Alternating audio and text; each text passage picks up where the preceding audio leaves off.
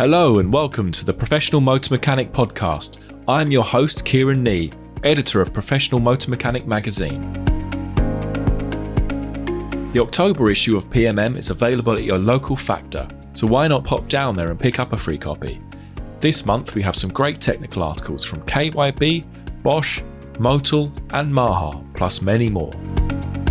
In this episode, we're looking at access to vehicle data. There is a video on YouTube of Tony Bastable, remember him? Guiding the TV viewing public through an engine valve change. This might seem crazy to listeners today, in 2022, but in 1974 it was just assumed that you would at least have the potential to fix your own car. Now, even professional repairers are struggling for the right to repair cars. What went wrong? Well, a lot of it comes down to car manufacturers denying access to the data required to fix their cars. You see, they would rather drivers take their cars to franchise dealers than independent workshops. So, what can we do to keep a level playing field? This episode, you'll hear from Neil Pattemore from UK AFCAR. The one thing that we absolutely want the government to recognise is the ability to continue to offer consumer choice.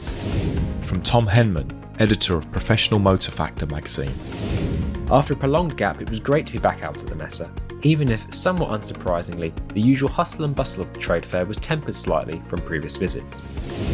You and I are going to spend a bit of time with this episode's headline sponsor, Corteco, a leading supplier of components to independent garages. This interview with commercial director Steve Jarnett offers some really interesting insights on the future of cabin filtration. Okay, let's go and chat to Steve. Could you start by telling us a little about the role that cabin air filters play in a modern vehicle?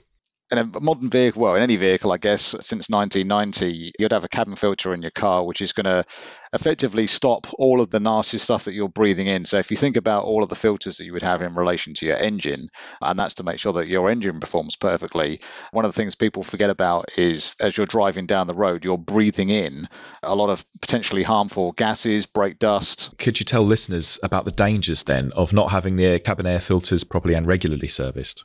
Yeah, well, what tends to happen is, uh, you know, they'll get clogged up with all of those, you know, dust and pollen and everything else. I mean, that's what everyone used to call them back in the day a pollen filter, which is, uh, you know, pollen's actually quite a big particle. It's diesel particulates, which are like one of the scariest things. So you need to get those serviced. And when we used to do a lot of work with garages back in the day about, you know, how to promote cabin filter replacement, is we used to say take the old filter out because, you know, when someone sees they've got half a pigeon stuck to it, they're very reluctant to put that back in because they realize that they're breathing all of that stuff in. So that that's a kind of like a, a great selling point uh, to be able to focus on, you know, show them the old one because that would mean more to somebody than let's say showing them an old oil filter. So Micron Air is already a well-known brand then within the OE sector, but could you tell our aftermarket listeners a little bit about the brand?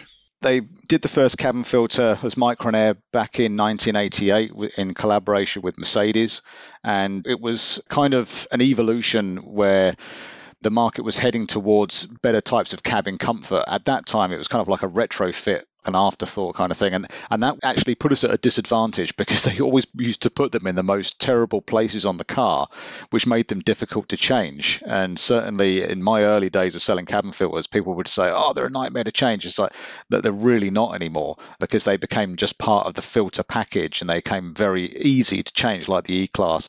So the evolution started from Mercedes, and then more and more as cabin comfort became important for vehicle manufacturers, it just became a, a standard part on people's cars And this was in the days before knowledge of NOx emissions and things like that.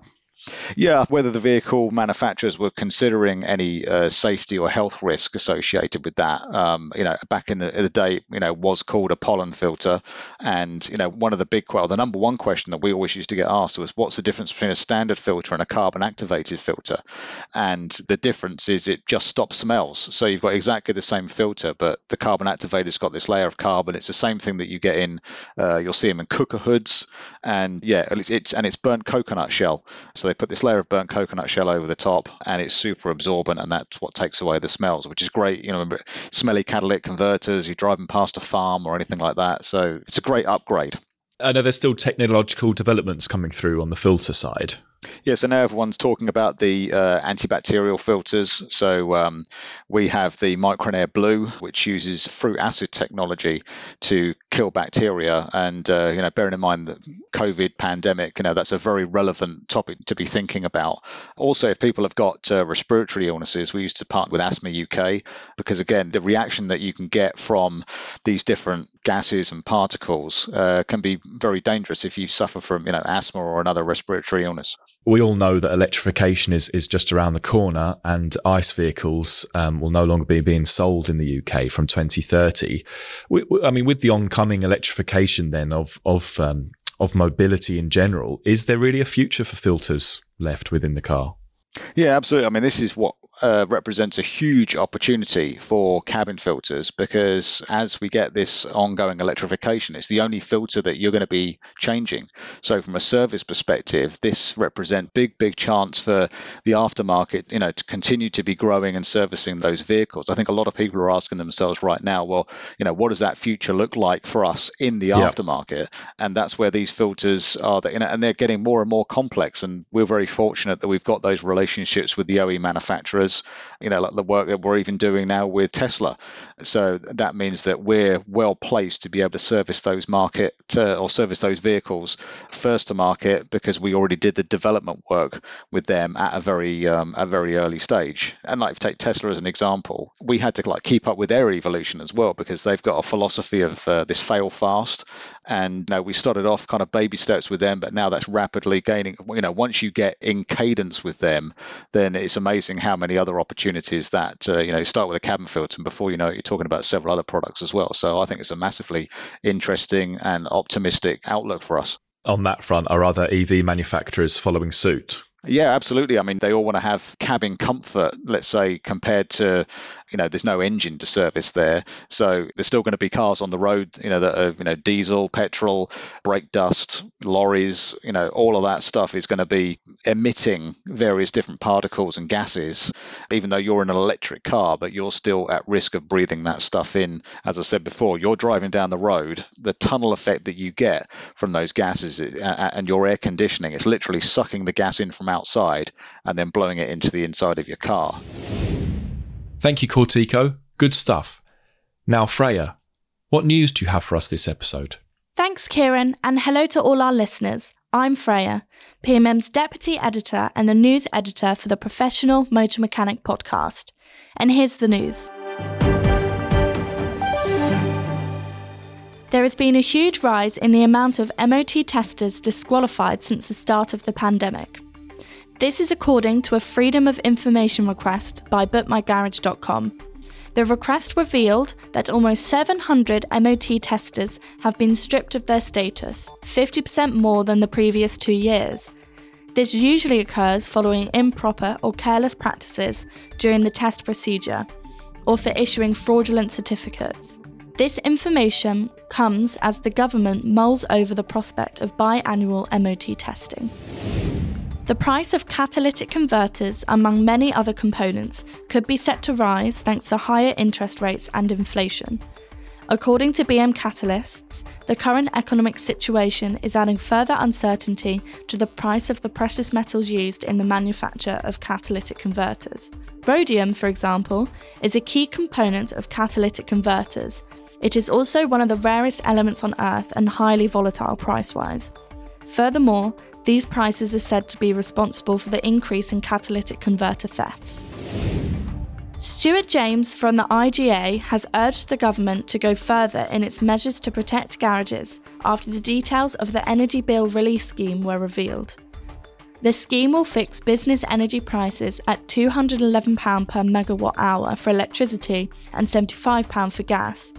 However, the IGA head warns this might not be enough for independent garages, if not extended beyond the initial six month period.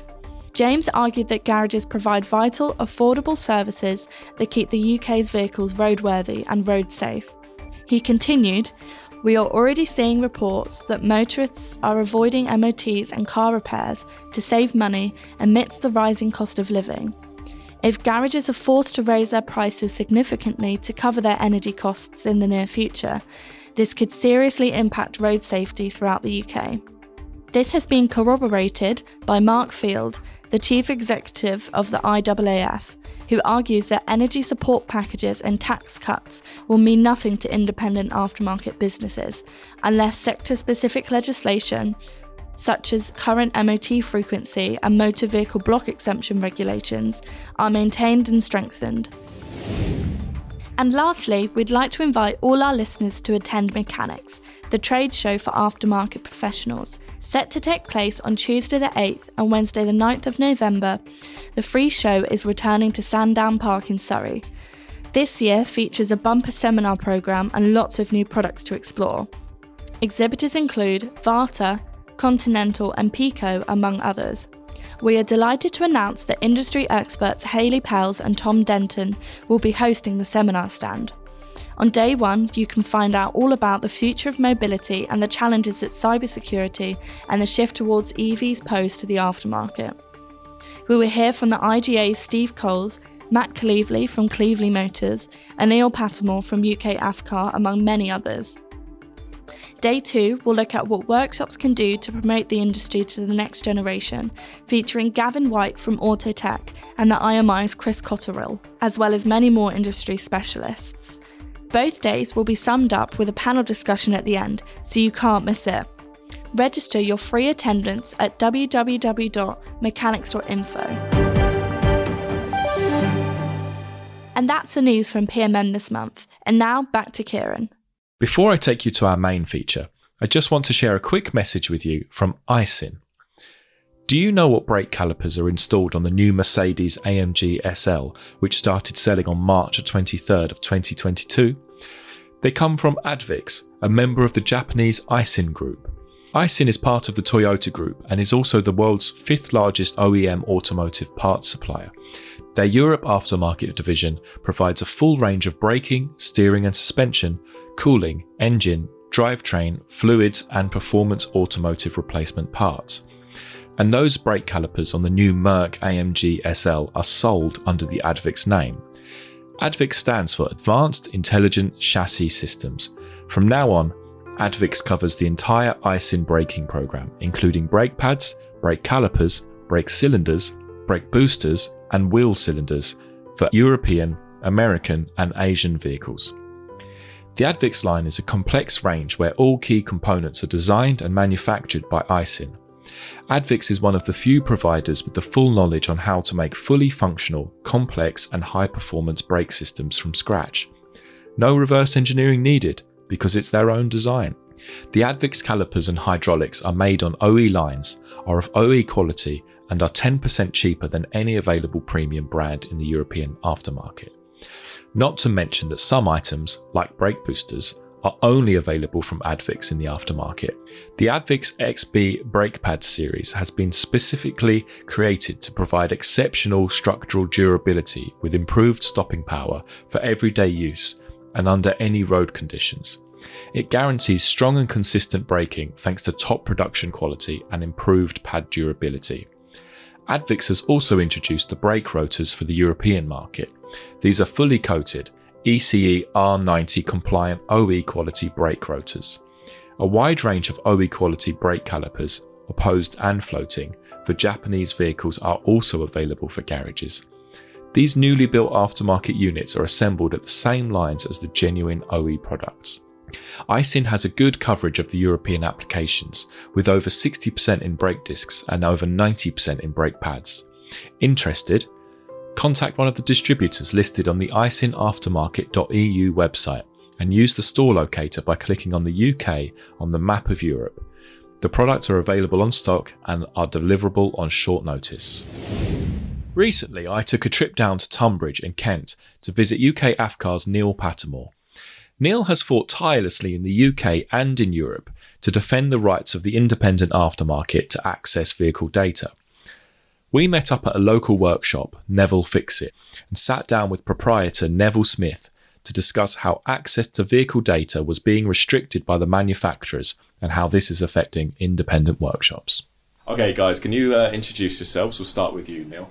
My name is Neil Pattemore. I've worked pretty much all my professional life in the aftermarket, and for the last 10 years, I've been the technical director of two of the leading aftermarket associations in Brussels, who were in turn part of a wider alliance in Brussels called AFCAR, which is the Alliance for the Freedom of Car Repair. That's been in, uh, in Brussels since 1997, but following Brexit, I've come back here into the UK to work for UK AFCAR, also as technical director, to talk to the UK government following Brexit about what automotive aftermarket legislation needs to be considered, addressed, and updated here in the UK. Okay, thank you, Neil. And now on to you, Neville. My name's Neville Smith. I'm the owner and director of Nev'll Fix It, independent repairs garage in Tonbridge in Kent. Started the business in 1985, so quite a few years now and through that time we've expanded our technologies and building to now house eight hoists. There's 10 staff in all here, and we've now become one of the leading repair independents in this area. Okay, Neil, what are some of the regulations that we need to look out for? Some of the um, the buzzwords, if you will, on the horizon at the moment. Okay, I'll keep this simple because I know that uh, it's easy to. Uh, uh, to muddle people's uh, understanding of this. But in simple terms, there are two main pillars of legislation. One is competition law, which is done through motor vehicle block exemption. So the original block exemption was for vehicle manufacturers and their networks to be exempt from competition because they had protected trading areas. But for the aftermarket, it's particularly important because it brings in the non discrimination between authorised repairers, main dealers as most people would know them, and independent repair workshops. The other pillar is the vehicle type approval, which contains the repair and maintenance, and it's a different legal basis, um, partly because it's more technical in the type approval.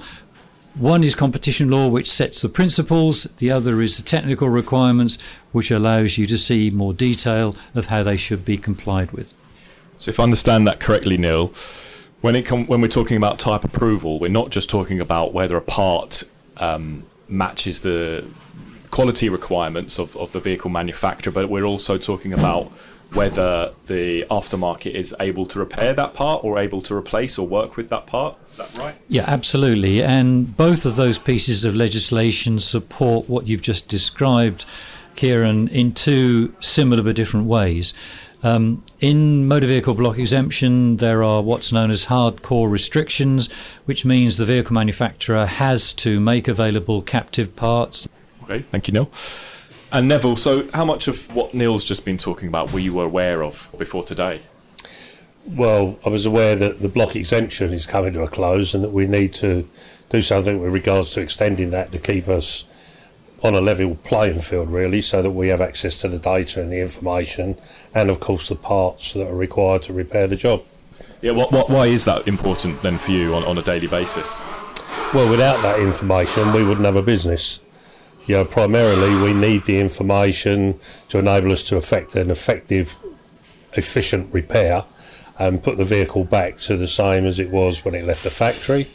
And for that, we need the, the dealer data um, and obviously the supply of uh, OE quality or OE parts to ensure that the vehicle is compliant. Do you feel? I know that this is something that's talked a lot about in the in the tech sector, especially. But do you feel that you should have a certain right to repair vehicles and a right to access them? Yes, I do.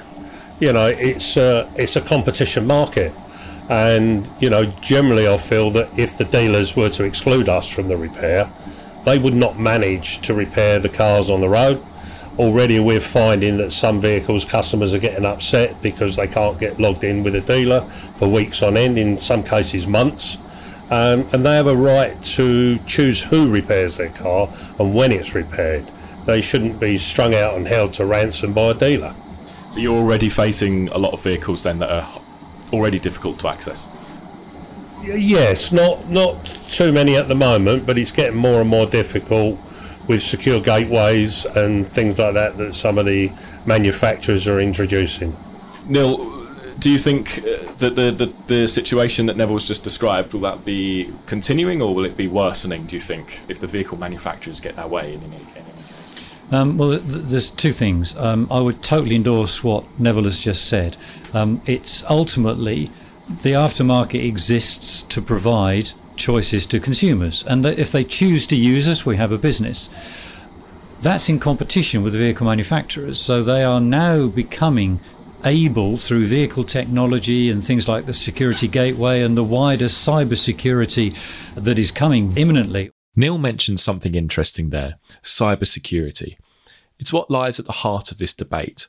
Basically, now that systems like ADAS play such an important role in vehicles, something which is only set to grow with the rise of autonomous driving, vehicle manufacturers are arguing there is a need to ensure that repairers are certified. The cost of the certificates, the cost of coding that has a certificate, the cost of a replacement part that needs to be int- integrated into a vehicle um, can increasingly come with a cost. And those costs can make the um, aftermarket parts, which typically are cheaper, suddenly become more expensive. If indeed you're allowed to fit an aftermarket part. So there are a whole variety of things developing which will make it um, more difficult and perhaps more expensive. Um, and fundamentally, I don't have a problem with competition, but it shouldn't be at the behest of one of the parties to have a controlling interest. And Neil, as I understand, the aim from the vehicle manufacturers wouldn't be to replace the aftermarket, but to combine the aftermarket alongside the dealerships. Or, or could you explain a little bit more about that? Yeah, I think that the longer term evolution uh, that perhaps the vehicle manufacturers have in mind is moving towards what's known as MaaS, which is mobility as a service, M A A S. And the vehicle manufacturers, with the introduction of their new agency models in terms of the vehicle sales, selling direct, you can see that their business models are changing. Ultimately, they still need those vehicles repaired, but if the judgment is not on the price of the vehicle, but is on the price of renting that vehicle, whether that's hourly, daily, monthly, or maybe a three or four year contract, if they then include the uh, the repair and maintenance, then they're going to put pressure on independent operators to use their own parts, but also to start being more, how can I put this politely, uh, competitive on the hourly rates. So it's less the aftermarket is is th- under threat; it's the independence of the aftermarket. Yes, and I think from my role, the one thing that we absolutely want the government to recognise is the ability to continue to offer consumer choice. And if you just do the same as a vehicle manufacturer does, you are replicating, you're not competing. And that's a fundamental point. So, innovation and entrepreneur attitudes and, and entrepreneurial business models that have been core of some of the very good things that have come from the aftermarket over decades. So, lots to think about there. Yeah, from my point of view, a lot of this legislation goes over my head. I don't mind admitting that. Um, I understand the right to repair. I understand European law, uh, what it meant to us, block exemption. But that's where we rely on people like Neil. You know, give me a spanner and a screwdriver and a laptop, I'm happy. But the rest of it, we just need to be able to repair customers' cars and put them back on the road in an equivalent way that they come out the factory. And yes, as Neil says, we need that right. We need that ability to repair. Here, Neville talks about the need for some kind of regulation within the car repair sector. It's something I hear a lot. The key thing to remember, Neil argues, is that whether someone is qualified to work on a given vehicle should not be decided by the vehicle manufacturer, but by an independent legislative body, such as the SERMI scheme. I honestly believe, as, as I know others will, that this should be regulated. We should have to subscribe to a register of some description to give us a license or a right to repair cars legally. And the customer then has the right to choose right, they are a registered garage. We know we're going to get it done right. We get audited uh, and things like that. And, you know, that is the correct way. There are too many people out there attempting to do the job and not doing it. And believe me, I see them come through our door. Well, that's an, an, interesting point, Neville. I'm sure many of our listeners um, will agree with you. I think one thing uh, that kind of maybe ties in with Neil is the security concerns that vehicle manufacturers profess to have about having the aftermarket working on their cars and certain aspects of the car in particular. So, could you tell us a little bit about the security gateway and, and and what ramifications that has on the aftermarket. Um, indeed, Kieran, you're right. The, the one of the threats, uh, if I use that word, in the sense of the control that cybersecurity will give to the vehicle manufacturer, and equally, the vehicle manufacturer has a responsibility to ensure that his product, the car, remains safe and, and secure. That's part of, of a legislative requirement, the, the general safety regulation, as it's known. But in doing that, it's too easy actually to define what's known as the rights and roles to a certificate because that certificate controls what you can do. And to access that certificate, you will need to register with the vehicle manufacturer and so on. But there is equally an increasing pressure, I, I guess is the right word, to have more control over the type approval of replacement parts, the registration of independent workshops and the technicians. But that should be done under a legislative framework, as it's called. That exists in legislation already, but it's yet to be implemented. The SERMI scheme, which some of the listeners may have heard of, is secure repair and maintenance information. But what it brings is a single registration process for a workshop and the technicians in that workshop. Their details are assessed and then held at a central trust centre, typically in, in Europe, um, but also for the UK, that will be a requirement. And then when you access uh, the vehicle manufacturer's website to get the secure information you need, there is a, a handshake uh, electronically between the, the, website and the tool connected to the car to make sure that both ends um, verify that they are the correct people, the, the workshop and the technician, as well as the vehicle manufacturer. And then the vehicle manufacturer releases the information to reprogram the car or the key or whatever it may be. Well, Neville, I, I hear you uh, nodding in agreement. If well, you can hear someone nod. Yeah, I mean, yeah, if you can hear someone nod. Yeah, because, I mean, from my perspective, until I spoke to Neil earlier, the secure gateway to me was a way of the manufacturers blocking people from getting access to the softwares, etc., with a, a £20 eBay tool that people go and buy and, and do that, and they all think that they can fix it when they get this tool. So it was quite a surprise to me to find that we've got that access. We have subscribed to the databases that are required to give us the access to the manufacturers that have done that. But to find that they can suddenly, in the background, start switching off elements of that is a bit of an eye opener. Yeah, I didn't know that. So, you know, we we wouldn't want that happening because we need full access. I mean, from a repair point of view, we don't need access to everything that's in that computer, but we certainly need access to the, the repair data and fault codes and everything that attaches to that. You are still fond of the idea, the essential idea, I guess, of blocking out the unqualified or, those who aren't fit, that don't have the knowledge base to, yeah. to repair vehicles. Absolutely, 100%. Yes, I am. I've seen some dangerous vehicles come through our door that people have attempted to repair. They've all, everyone you talk to, they've all got a mate. Their best mate is Google. Um, they go out and they find all this and try and repair, and it doesn't fix it. It comes in the door, and I've seen some horrendous photos. As I say, I'm on forums with good techs up and down the country. People like me that have invested heavily in their training, heavily in equipment to try and do a great job for their customers and the aftermarket. And to find that to use my terminology of a Fred in a shed somewhere, has managed to completely wreck it and that customer has spent know, a fair amount of money getting it fixed, and all they've done is thrown parts at it, used it like a part start wall. We had one in the other day that literally they'd spent a lot of money on it, came in here, an hour later, my tech had fixed it and sent it out the door. It took an hour to fix it, and I think it was about 150 quid for the part. But that's the difference we know the systems, we work with the systems, as do these other guys up and down the country, and obviously your listeners. So, yeah, I think we need that investment and that training safeguarded. And the secure gateways is one way of doing that to keep people out and drive the cars into a qualified repairer. But not if the manufacturers are going to start looking to knock lines of data out here and there so we can't see it or can't get at it. That's not competitive. So, Neville, when you were an apprentice, oh, those years ago, years ago, yeah. which I believe was when you first met Neil. Correct? No, no, Oh. no, Not correct. No, I've known Neil for ooh, many, many, many years. I can't remember how many, Neil. I don't want to think. It's well over two decades. Yeah, it's uh, over 20 years we've known each other. Okay. But no, I, I started my apprenticeship when I was 16, 15, uh, 15 and uh, 16, 16 when I left school. And I'm now 68. So I've been at the job.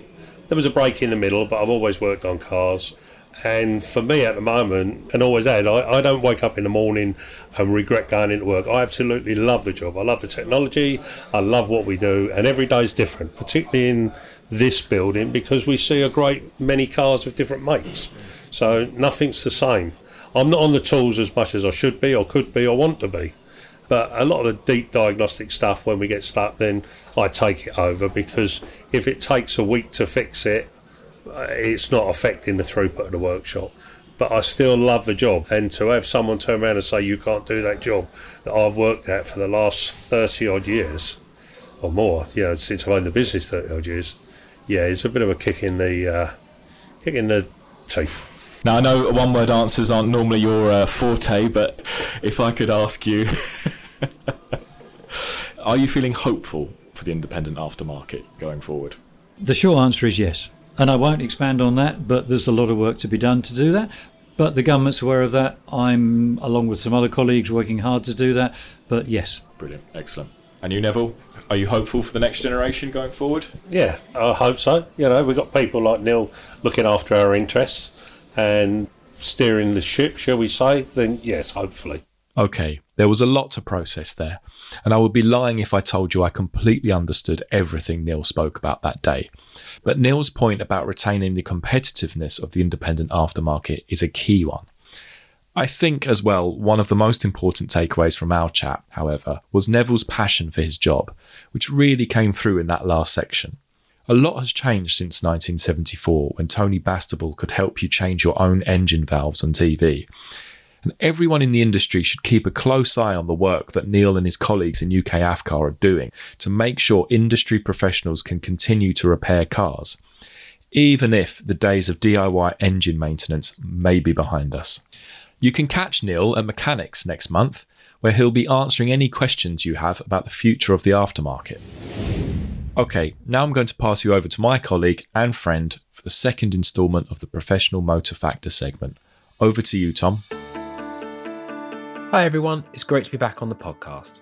Thankfully, my debut merited a second invitation, and hopefully, this will be a segment that you look forward to every month. Since we last spoke, I've been out in Germany for Automechanika Frankfurt, the first in four years due to the COVID 19 pandemic. I joined Kieran and other colleagues for the Automotive Festival, and thankfully, unlike some of our journalist friends, we didn't lose our luggage between Heathrow and Frankfurt. After a prolonged gap, it was great to be back out at the Messe, even if, somewhat unsurprisingly, the usual hustle and bustle of the trade fair was tempered slightly from previous visits.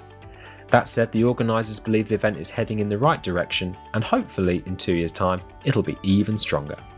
I was invited to several press conferences and stands where exhibitors had clearly gone to great lengths and were meticulous in their planning. There were some great product launches and business announcements, one of which was that Autolite is making a return to the aftermarket. On the topic of suppliers, I asked the owners of a two branch motor factory recently about what confidence suppliers have in distributors, especially ones that have just broken cover.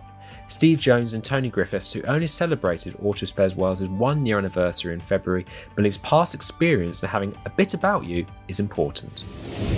there are suppliers out there that are willing to, To give back you help. I think you've got to have a bit about you as well, though, and you've got to have a good business plan, which we did. We had a, a business plan in place. A few of the suppliers asked actually to see that, and they were impressed. They understood it. They knew where we were coming from and what we'd done before. They did go a long way. Like I said, I don't think anybody can do it, but I think the right person can go and do it independently, comfortably. Just on the back of that as well, at that time, people thought we were crazy because we were right in the middle of a pandemic. Yeah. And as a lot of people know what we believed in, if we could just get over that pandemic period, I know we've gone back into it, but if we could have got over that, then we could have got stronger and stronger into a more you know realistic world. And I think that's happening now. But as you said about cash and myself and Steve, I think the most disappointing thing was that we thought there may be help out there from the government to start up grants or loans. But to be honest, didn't get any we didn't have anything off anybody.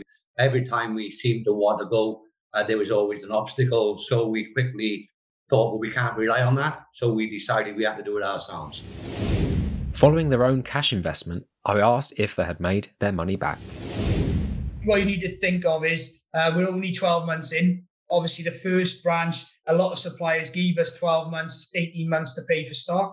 We then opened the second branch, so they're now giving us the same sort of terms, or it's the same suppliers in some cases, giving us them. So the, the plan for myself and Tony, obviously, and Lee, who's now he's not with us today, but uh, Lee's now a big part of the company as well. He, he actually owns 25% of the business. Myself and Tony own the other 37.5% each. We haven't currently made the money back, but things look good for making that money back. Luckily enough, the cash flow in the business is very good. So that helps us. We've just come through probably what was my because I do the debts and Steve does the purchasing. What I thought would be the most difficult time through It's December Christmas. and into January. We've cleared all the debts and we've got our, obviously we've got enough to go again. So we're kind of hopefully we're open over the sticky period and we're ready to go again and we are going again. I hope you enjoyed my chat with Steve and Tony, and I look forward to bringing you another interview very soon. Kieran, back to you. Well, that's all from episode 5 of the Professional Motor Mechanic podcast. If you haven't listened to previous episodes, I suggest you do. And please do leave a review, it will help other technicians find us. Thanks to all our guests Steve Jarnett, Neil Pattemore, Neville Smith, Steve Jones, and Tony Griffiths. Thank you as always to the PMM team, Freya, Tom, and our producer Kirsty.